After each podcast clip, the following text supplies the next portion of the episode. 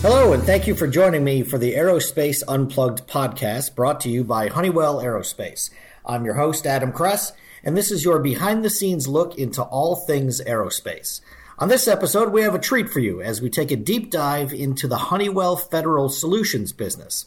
We'll listen in as DJ and Eric tell you about a part of Honeywell Aerospace that you may not have heard of before, but it actually plays a big role in our national security. Greetings and welcome to our July 14th, 2021 virtual managers meeting. I'm Joel Ruder, Director of Communications at Honeywell FM&T Corporate Communications. Today's meeting, we're breaking away from our usual format by having a discussion with David DJ Johnson, Vice President of Honeywell Federal Solutions, and Honeywell FM&T President Eric Wallerman. So now I'll turn it over to Eric for some opening comments. Eric? All right, hello everyone, and welcome uh, for those on site. Thank you, and those off site. Uh, appreciate the time joining. So, if you guys didn't know, uh, DJ here is my boss um, back on the corporate side. So, thank you for coming. Uh, and looking forward to exchanging some dialogue with you. And then for the team, if you do have questions, you know, looking forward to answer. Uh, any opening remarks you'd want to share? Well, first, uh, let me let me let me thank the entire team and thank you, Eric, for inviting me and having me here on site. It's been since uh, February of 2020. Uh, a lot has happened since February 2020. Um, but I can tell you, uh, I couldn't be prouder of, of this team, uh, of the leadership of, of you and the managers, the employees on the team. Uh, this has really been a tremendous ride that we've been on, and there's so much more that we're going to do in the future. But uh, it's just great to have this opportunity to sit and let's talk a little bit about uh, the things that are going on. Great. Okay. All right. We're ready to. So we have the first question that we'd like to uh, tee up for DJ. Uh, mm-hmm. Could you share with us what it is, um, what is Honeywell Federal Solutions? Yeah, sure. I, am happy to, and and, and I, I got to tell you, it, it's it's a tremendous story about Honeywell Federal Solutions. So first of all, the Federal Solutions Gold Business Enterprise is one of uh, 40 plus gold business enterprises across all of Honeywell. And so if you think about Honeywell as a strategic business group, you know, within the strategic business group, there are gold business enterprises that are really kind of the uh, overall functional P&L owners of the businesses. And so I have the pleasure of leading the gold business enterprise, which is Honeywell Federal Solutions. Its history comes out of FM&T, which I think is the amazing part. It's a journey that we started about four, four or five years ago where we decided we want to expand the capabilities that Honeywell brings to the NNSA. And so we bid on the job at, San, at Sandia and we won. We bid on the job at Nevada and we won. And it's kind of, you know, you're chasing the dog and now the dog's caught the car and what do you do with it? And so we we were tremendously successful at growing this business, and we decided to put a gold business enterprise around it so that we would have some functional leadership and some interface with the customer at the executive level. So when you think about Honeywell Federal Solutions, what we do is, is we are responsible for kind of the oversight and management of the contracts that we have with the Department of Energy and the National Nuclear Security Administration, which is why I sit in Washington, D.C. instead of sitting at Kansas City or Phoenix or any other location, is because that's where the primary customer is not only from a DOE NNSA perspective, but even from a DoD perspective. Even the end customer sits in Washington, D.C. So it just makes sense for me to have my office there, that I'm essentially five minutes away from the customer in a taxi ride. And, and we really have a vision that we want to be the premier management and operating contractor for not only just the Department of Energy, but any federal organization, whether it be the DoD, and it doesn't even have to be U.S. It could actually be international if they have a GOCO or a, a government operated contractor operated model. That's something that we're always interested in doing. So that's federal solutions in a nutshell. Could you add a little bit about how Honeywell Olathe fits into Federal Solutions? Yeah, that's that's a great question. So, so of course, those of you here in the area, you know the Olathe facility over in Kansas has a primary responsibility as it relates to the larger Honeywell Aerospace organization. But Honeywell Federal Solutions has a presence at Olathe, which is where our strategy and business operations organization is located. So, whenever we are looking at particular strategies for growing HFS, or if we're looking at business opportunities in terms of either business development or how we're supporting the current contracts that we have, that is done from our Olathe facility, and we have our staff from an HFS perspective located there. And then maybe one other thing, and how large is your staff now? And I get you have the contracts, but how many resources do you have to deal with to go manage this global business? Yeah, not nearly enough. that, that's the honest answer. Um, so we have a very small staff. Um, so myself, uh, Ralph Patelli, who is our uh, senior director for business strategy and business operations, David Bunn, who's one of our senior managers, uh, Scott Cunningham, who uh, takes care of all of our administrative and analytical support that uh, is provided. So, uh, and then we have functional supporters. Uh, Therese LeBlanc, who is our general counsel, who supports Federal Solutions. And then we have others who provide part time support, like Ryan Matthews, who all of you know here, also supports the Federal Solutions business as my CFO. So, at the HFS level, in the oversight of all the different sites, he provides that support for us to kind of collaborate and bring all of that information together. So, very small staff and very much unlike our competitors. Our competitors may have 15, 20, 30 people on their staff. We have a staff of less than six people.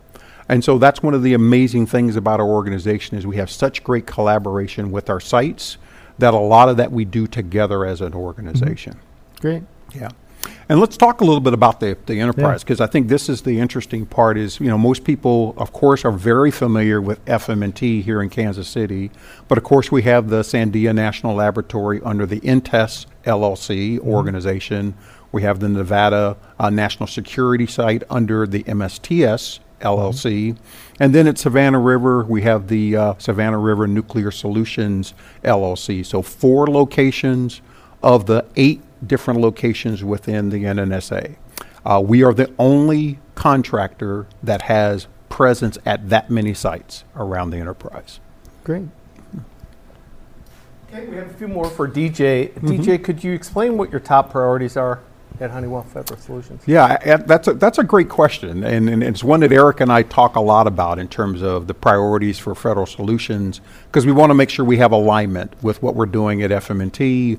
I have this conversation with Dr. Peery at, at uh, Sandia and with Mark Martinez at Nevada and with uh, J.C. Epstein, who is uh, at Savannah River. And we talk about the priorities as it relates to how do we continue to differentiate ourselves as Honeywell within the federal uh, solution space. And a lot of that is about the best practices that we bring from a commercial best practices perspective. Uh, many may know that Honeywell is going through a transformation. We talk a lot about being a software industrial company. And that's a bit of a change from those who have been around Honeywell for probably more than 10 or 15 years. That that's a big change for how Honeywell is viewed in the industry. And so we want to take what are the best practices from that transformation and bring that to our federal customers. And so one of our priorities is best practices. How do we take things like digital transformation and bring those into our federal government contracts? Then the second thing that we look at is talent. You know, one of the things that Honeywell is very well known for is the engineering technology talent that we bring to many industries. Well, we also want to bring that to this industry as well. And so that's our second priority is to look at the talent and how we develop that. How do we build succession plans? And making sure we demonstrate to our customer that the team that we have on the field today is growing even more teams behind it. So that way, the 71 plus years we've had here in Kansas City, we're going to have another 70 years because we've developed the talent to continue to build that. And oh, by the way, we want to have a 70 year relationship with Sandia and a mm-hmm. 70 year relationship with Nevada and a 70 year relationship with Savannah River. So, so those are the really the two key priorities are the business practices and the talent that we're developing. Great. So, DJ, how do you accomplish this pri- these priorities? Uh, it's not easy. so, so I, I think that the, the, the key for us, so if we take the um, best practices, it's really about collaborating and networking across uh, Honeywell.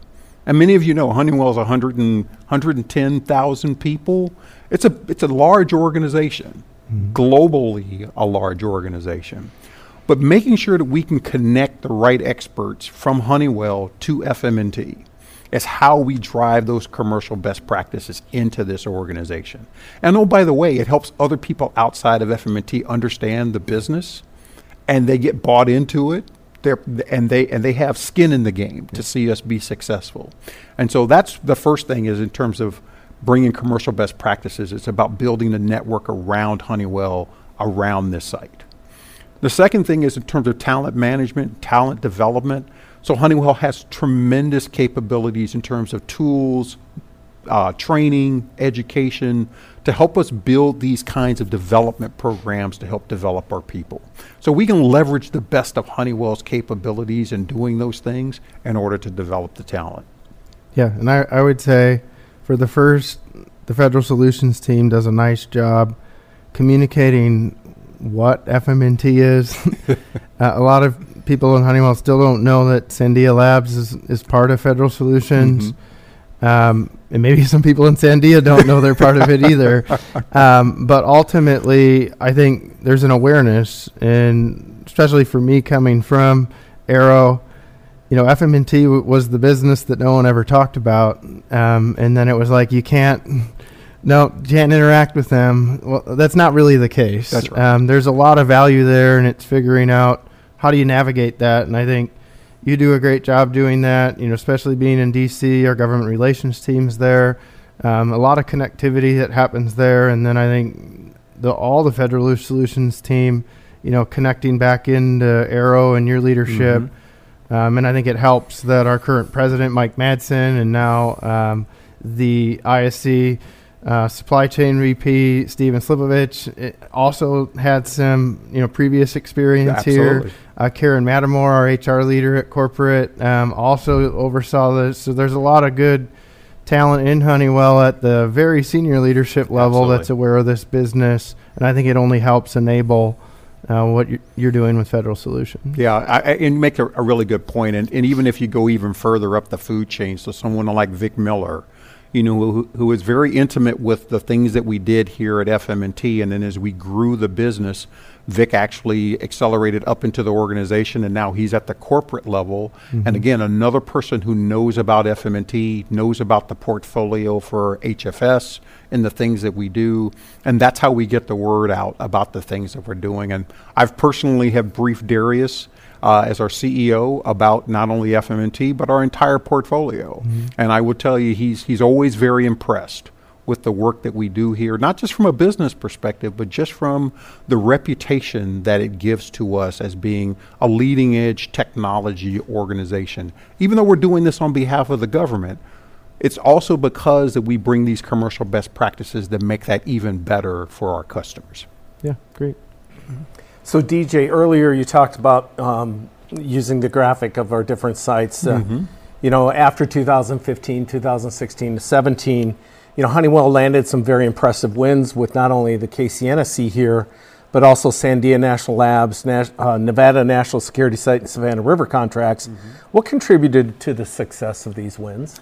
Wow, there, there, there's a lot there. Uh, I, I, I, don't want to say it was luck because you got to have a plan. And so it, it, started off first with kind of a strategy deployment that said, hey, how can we take what is best about FM&T, understand what those capabilities are, and can they be easily scaled and translated to other facilities, to a lab environment, to a test site environment? And so I would go back and look at the things that we talked about in the proposals that we used in order to win.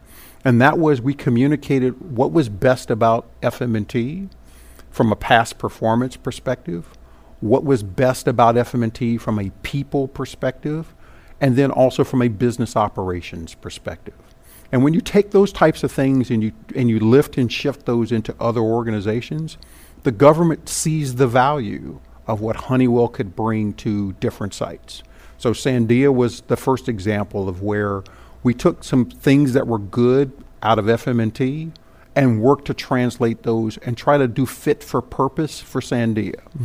And the government agreed that that was, that was what they wanted to see. And so we were successful in winning Sandia. If we look at Nevada, again, very different situation, different organization. But what they thought about was the process discipline, the business operations discipline, HOS, and how important that was to bring that kind of discipline from an execution perspective to Nevada. And so that was a differentiator that we truly believe was the reason why we won both of those contracts. Uh, I also think the competitors just didn't see us coming. I think they really thought that you know, Honeywell was just comfortable just running FM&T and that's all they were going to do. And I think we had to demonstrate to people that we really felt like we could contribute to the nation's security by expanding what we do here to other locations. Great. Mm-hmm. Okay, I have uh, two questions. I'll start mm-hmm. off with Eric, but then I'll follow up, um, same line of thinking to DJ. Uh, Eric, you know, as the president of the site, uh, where and how are you seeing Honeywell's value being implemented here?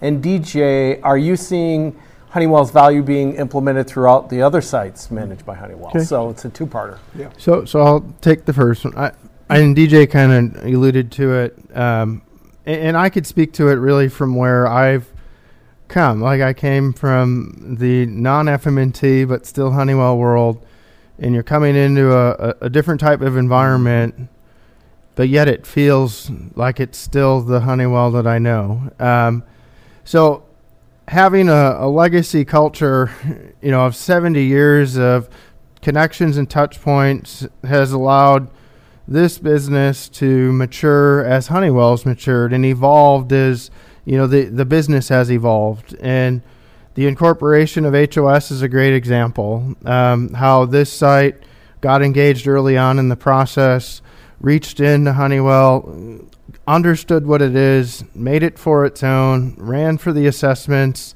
um, scored itself, scored well, and really became a leader in, in, what we do. And if you look at our factories, you look at our layout, look at the way we've executed the move from Bannister to Botts, mm-hmm. um, that transition plan, that activity.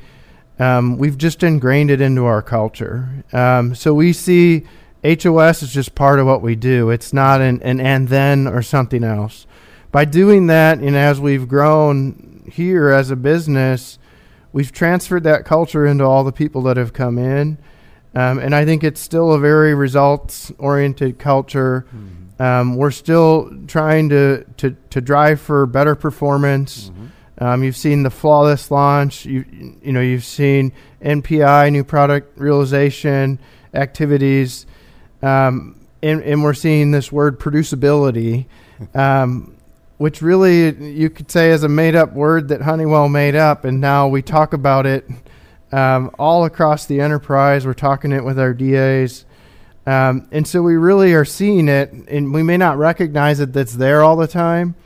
Um, but it, us staying connected to those larger strategic initiatives and directions has really allowed FM&T to bring that here figure out how to apply it with the same spirit and intent and, and apply it into this enterprise and then we're seeing it uh, you know evolve in our interactions with you know our sister and peer sites yeah I, I'll answer the kind of the broader question in terms of the implementation across the the rest of the, the sites. So, so I, you know, being the head of HFS, I also have the privilege of sitting on the board at Sandia as part of their board of managers.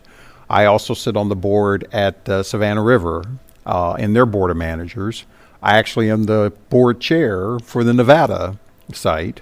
So I get the privilege of seeing the different sites and how they're governed, how they're executing. And so one of the things I, I see from an implementation perspective is you think about HOS and some of the elements of that. Things like tiered accountability. Well, who does tiered accountability now? A lot of the sites are doing it. You know, and we're seeing it collaborating across the site. So tier 5.5 that mm-hmm. Kansas City does with Sandia is something we had not done before. And so that's a that's an artifact of Honeywell in its capability. Uh, just between Savannah River and Kansas City, you have a tier 2.5 where from a tritium perspective, you have this relationship with Kansas City and this ability to escalate issues and do problem solving. Even at the headquarters level, where you have a tier six and a tier seven, I, I, would I would guess no one thought three years ago we would be doing tier six and tier seven at NNSA headquarters. Those are the implementation of the best practices from a Honeywell perspective. And in fact, we're even hearing now people wanting to do a tier six and tier seven as it relates to the Nevada site. Mm-hmm. Because they have issues that are broader across the board to the various sites as they do the uh, USEP program, which is the new underground testing capability. And it involves LANL, it involves Sandia, Livermore.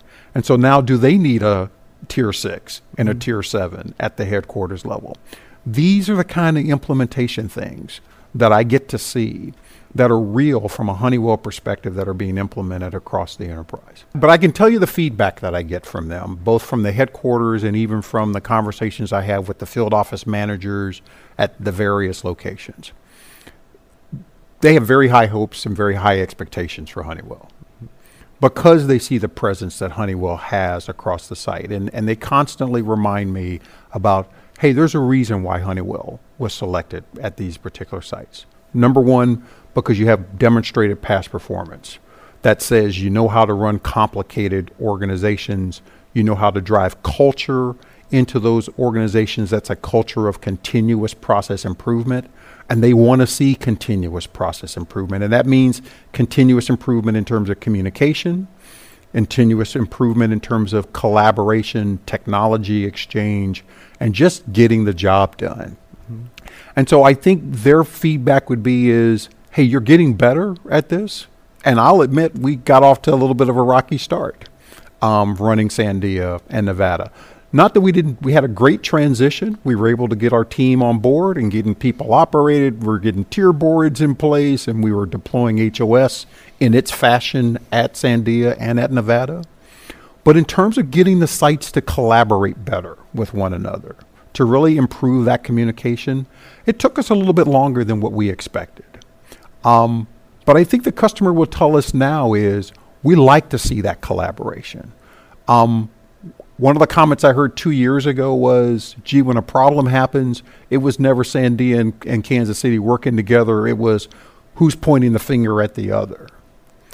If you ask them that today, they'll say, wow, it's like it's always collaborating on how to solve a problem. When I talk to Dr. Peery, it's like talking to Eric when I talk to Eric, it's like talking to Dr. Peery. There's this linkage that we've created between the, the two sites, and we're expanding that to the other sites. I mean, we're making outreaches to Livermore and to Los Alamos, partnering with them, bringing them and and and, go, and joining arm in arm together to know that we as an enterprise are required and need to collaborate with one another. And so, if I feel like Honeywell's helped to enable that because we've tried to break down those barriers for relationships and help build those foundations. I agree. Yeah. Mm-hmm. Question came in is what does Honeywell offer that others can't? What sets our management apart? I'll s- send it to you, Eric, see if you want to start. Hmm. So uh, you can kind of take it a, a, couple. So I think what I said with with HOS, um, but but broader than that, Honeywell is a huge organization. Mm-hmm. And if if you look at all the different things Honeywell does, even outside the aerospace portfolio, there's so many different things that it's like a, this free resource of information that we just have to figure out how to navigate, yep. and we can, you know, really bring the value into what we do here in the NNSA or even the DOE. I mean, we have applied that. The SCMC is a great example where mm-hmm. we brought in the SCMC um, is really generated from what Honeywell is delivering value for itself. We took that, brought it in, and go, hey, we can offer this in, you know, the NNSA and DOE sites. Uh, we created the SCMC, and, and, it's been running. You know, we had a billion dollars of savings last year. Mm-hmm. Uh, well, up till last up year. Till last year, right. But I, I think we offer that, and, and DJ can probably add to the complexity. You know, being our relationship here in Kansas City has always been with Honeywell and 100% Honeywell. And so we have a very easy connection um, without a lot of politics to get in the way of, of as long as we engage and we can, can find that, that counterpart on the other side to engage with, we understand our rules of engagement, the possibilities are endless. Um, and there's so much opportunity that in our environment, um, especially in a government space, um, that if, if, we can find ways to bring a commercial best practice in and apply it in our environment, um, it could yield savings to schedule or cost mm-hmm. um, to taxpayer dollars, but then also drive our, our national security mission. So I, mean, I think it, it's huge. It's a huge asset for the NNSA, you know, and, and for you know our country to have us involved doing it. Yeah, I, I think the thing I would add to that is, um, and you, and we talk about comparing ourselves to competitors. So so think about the competitors that are at other sites that are, and sometimes teammates of ours, sometimes they're competitors. But in many cases, they are engineering, um, engineering product and construction kind of companies. So they're EPCs. Honeywell is not an EPC. Honeywell is a commercial products company. And so when you're a commercial products company, you think about problems differently. You think about it from a production perspective. And so here's what I feel is like our differentiator against our competition. And again, sometimes our teammates. And that is we look at these kind of problems from a production mindset. Let, us just take an example Nevada. So when we took over the Nevada uh, national security site through MSTS, they were doing essentially one subcrit experiment a year, just one and and it was taking them like 12 months to get geared up, get ready for that one sub crit, and so pretty good pace. But we brought a production kind of mindset that says, look, we could actually do more if we really kind of leaned out some of the processes, really worked with the customers up front to set requirements, design experiments, execute those, move on to the next one. And so now we're doing four to five subcrit experiments each year. But that's because we looked at it from a production mindset perspective and not just from an experimental mindset. Not that there was anything wrong with what they were doing before, but this is how we got more capacity and more capability out of a place like Nevada. Same is true at Sandia. We've offered to them, demonstrated things to them as to how you can have a bit of a more production mindset around design so that you can produce them faster. Not that we want to influence the design. In fact, that's the last thing that we want to do. But through things like flawless launch and MPI, we've introduced things to them where they can speed up the process. Because one of the things we talked about with Sandia is their biggest differentiator to the nuclear deterrence mission is not because they're the smartest people on the world, because they are. What's the differentiator is, is that you can do it faster than your competitors. That's the real differentiator in the nuclear deterrence business. Is we have to be able to evolve our systems faster than our competitors are doing it. And so helping Sandia understand how to really kind of drive that I think has been a differentiator for us, but we have a tremendous amount more that we want to be able to help all of the sites be able to do. And I think those are the things that kind of set us apart from our competition.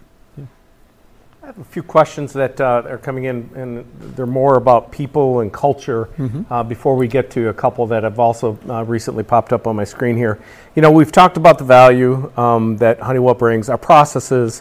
What about the people? Um, are they? They're the ones that are keeping our mission alive and going. What are your thoughts on the talent here, and what can we do to keep our talent and attract new talent? So I'll, I'll start it. So coming from the Honeywell side outside of FM&T and coming here, um, you know, and especially coming in a new role, what do you expect? Um, I'm blown away by the people. Mm-hmm. Um, brilliant people.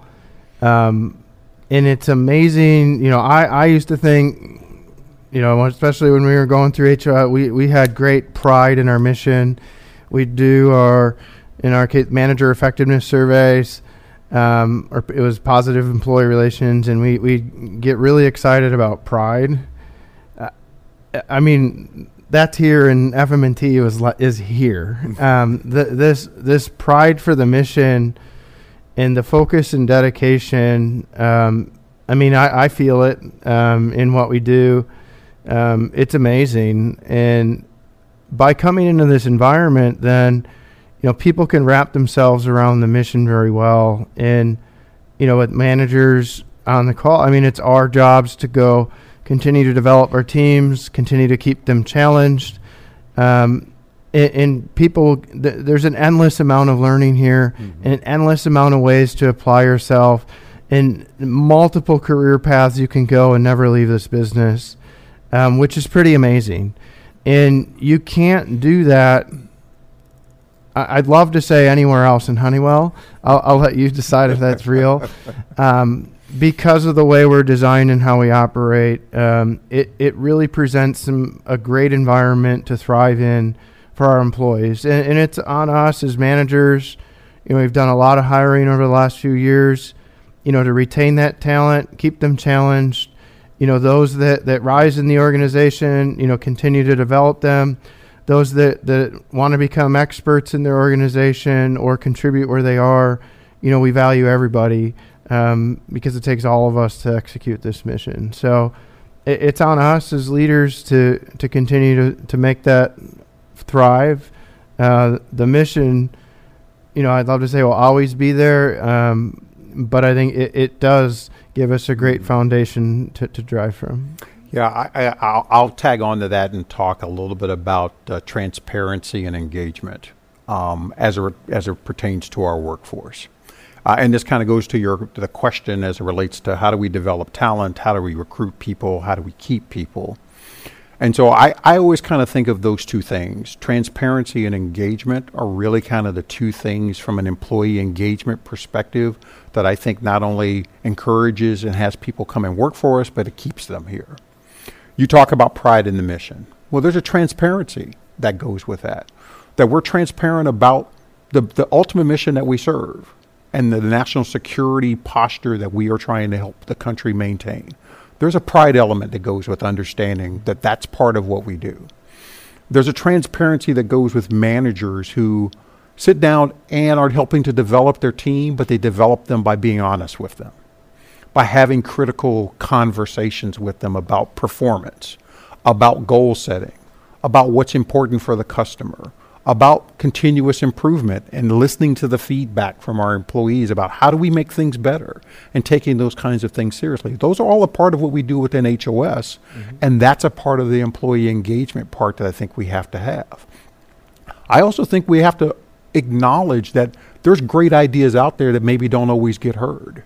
And that's where a lot of our inclusion and diversity uh, efforts are coming from. Is because it's one thing to be diverse in terms of all the different diversity areas that are out there.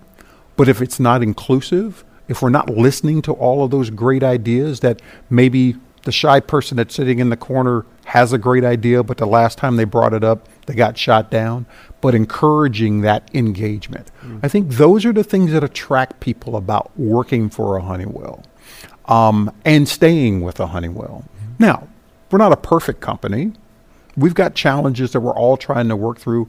We're even dealing with, you know, working remote versus coming back into the building and trying to get that chemistry right about how do we do that. But at the end of the day, we know that we have a mission we have to perform. Mm-hmm. And we have a customer that has high expectations for us to perform that work. And that's always going to be foremost in front of us. Okay, two more questions before mm-hmm. I ask to wrap things up, and mm-hmm. I'll throw this one out there. Let's have a uh, both of you give a future projection of the KCNSC. What would you like to see happen in the next coming years? I'm going to let you go first on this one. well, well, I will tell you my my my horizon is very long. Um, I'm already looking into 2050 already and saying what does KCNSC look like because we would still be here. We will have digitally transformed this place where it is automated in a lot of its processes. Not because we have less people, but because we have more people because we're doing even more things for mm-hmm. this customer. Um, and so I see that in the future for this site. But from an HFS perspective, I see us at Sandia, can, you know, into our third, fourth contract, 10 years with them. Same with Nevada. We're at other sites influencing them with those capabilities. And I also see HFS overseas doing that with other federal governments that are aligned with the U.S. in this business area to be able to provide those same kind of capabilities to them. So, so I have a pretty it's pretty far out there. Now, I don't expect to be here in 2050. so just just in case anyone has any expectations, there is a limit to my runway at some point. Um, but I clearly expect the name Honeywell to still be here in 2050 and still going strong. All right, so so I'll take it because um, I'm very bought into our strategic plans uh, here at the site, and you know I look at all five initiatives that we have. Um, so if you look at production ready enterprise or rate readiness, um, and you look at the time it takes to execute a program, you know, 10, 15 years. Um, and I think Dr. Verdon would be really happy to hear a, say, can we really do that in less time? Um, and, and we look at, you know, we're in an environment where the hardware needed before you get mm-hmm. to that mm-hmm. first production unit is more hardware than you actually have in production. Something isn't right there, right? right? And and to drive that, you know, you need to rethink the way you're building, designing, and getting confidence in your product because I don't think requirements will lessen. It'll be different ways of how do you get confidence mm-hmm. that you're meeting those requirements.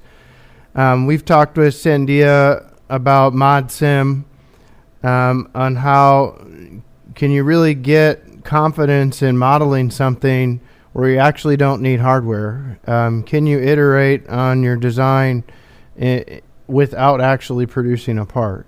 Um, and so then when you go to produce it, it's a better design. I, I would expect to see us um, in that space. Um, when we go into um, our supply chain, you know, I would like to be at least in the DoD within Honeywell to be recognized for one of the best supply chains out there, mm-hmm. getting a handle on the risk that's out there and, and confident in what we're executing.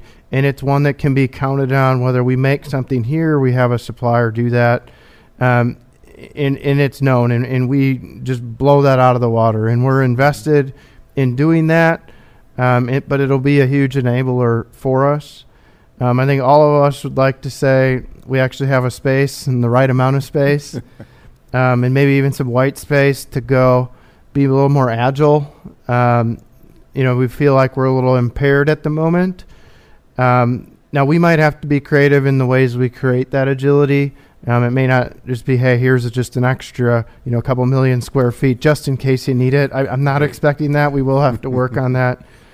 Um, and I, I think the digital technology piece, how we use data, the connectivity way beyond what we do here within our FM&T business is crucial. Um, we have it in our 25 year plan. We're working with NNSA. We want to see that connectivity. I, if we just build a connection between Sandia and Kansas City, we failed. Um, but we all fail. And we need to figure out how we use that data. Um, you know, I'd like to see a cloud environment um, when, right? Um, and how do we manage that risk mm-hmm. and be comfortable doing that? And then I think our workforce, uh, I don't know if I'll be here in 2050. I, I haven't thought that far ahead um, or how far in debt I'll be with my kids that I'll just need to work. But, but I love everyone that's here today to go see that they're able to contribute to that journey. Um, we bring in, you know, maturity in our diversity and inclusion aspects, uh, as you pointed, and, and others. Um, and, and, we're really a, you know, I feel like we're an employer of choice, um, but I think we could be even much more, mm-hmm. Um, and really recognized and and well connected within our corporate parent that, you know, people are standing up outside to how do I get in this place? Um, and, and, the talent's there, and, and, we have the tough job of just picking this great talent. Um, and, and, I think we have a lot of foundational activities there, and I think it's on us to get us there. But um, I think it, it's a bright future uh, for what we see. Yep, I agree. And before we wrap things up, we'll go along a personal note. Um, as being leaders in a fast paced environment, how do you unwind? I, have four year old triplets. Um, I forgot what unwinding is. Uh, the, the, my unwind right now is taking them fishing. And that means that I don't get to fish. Um, and what it means is I can go through a dozen night crawlers, cut them in quarters in about an hour. Um, and all I do is take fish off and on and put worms on and off. And I bring a beer with me, and I never even get to drink it. Um, so I, I love it. My kids love it. Um, you know, I enjoy it because I, I can't even think about work because I'm worried about my kids falling in the water. so I, it, and you can't bring a phone because you might knock it in the water. So it is a complete disconnect. And any opportunity I can, I tell my wife to stay home, and I'll go. I'll, I'll go take my kids out fishing. So right now, that that's the ticket. Um, and who knows? You know, I think maybe tomorrow I'll get to do it again. Well, I, that's a, that's an interesting question. Um, so, in, in past lives, people have said that DJ's a vampire because, you know, they get emails from me at two and three o'clock in the morning, and I always tell them, please, if you respond to me at two or three o'clock in the morning, something's wrong with you. I already know that I'm crazy. I don't want you to be crazy. So, um, but I, I think the the thing that I unwind and and you know everybody kind of goes through different cycles in their life about what you know what they use to unwind with. My my kids are no longer small. My my oldest is 28. My youngest is 26. Um, they're pretty self sufficient, although they're still in my wallet to some degree, and I'm still working on that. That's what I would really like some relief from. Um, but last year I bought a John Deere riding lawnmower and uh, I cutting my grass is truly my uh, release. I, I I mean I have been known during the day. You know I've been, done back to back meetings all day. It gets about two in the afternoon, and I've blocked out an hour.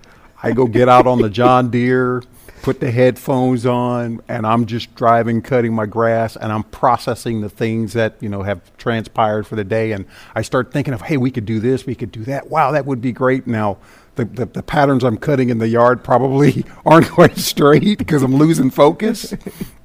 But it's it's just always been something I've always liked doing is is is is just my my yard. And so that's my release as I go out and I cut my grass. Now in the wintertime there's a problem there because I can't cut snow or anything like that. But uh, what I've figured is I figure if I could use my John Deere to remove snow from my neighbor's driveway, I could pick up a couple extra dollars. Yeah. You know, so uh, I'm always thinking about AOP, thinking about money. So, okay, maybe I can, you know, get my neighbors to pay for my gas or whatever. So, uh, so that's that's my release. You asked, I had to give you Yeah. that answer. Well, these are great images. I'm going to have to see if you have anything in your Facebook feed so we can see this. And my and my daughters, my daughters are not allowed to take pictures of me on the John Deere. I'm trying to keep my image here in my suit. Now, people think I actually ride in my lawnmower with this on.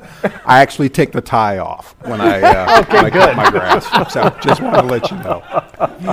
That's great. That's great. On that note, any parting comments that you would both like to make before we close out this meeting? No, I, again, thanks. Uh, uh, DJ is here today, and we had a couple other Honeywell visitors, so it, it's great to have you, um, especially since being enrolled to, to see you um, s- on site again. We, we welcome you back, um, and we welcome you know any other Honeywell visitors to to really learn more and engage with us. So, thanks for coming. No, thank you, and thanks again for the invite, and thanks for inviting uh, other members of the Honeywell Aerospace team uh, to be here. This will not be the last time. We want to continue this type of outreach to the rest of Honeywell. I can envision us bringing folks from PMT and SPS and HBT to come and see the types of things that we do here because again they're they're going through transformational efforts as well and there may be some things that are applicable that they are doing that they could help pour into this site as well. And so we just look forward to the continued relationship that we have with this organization.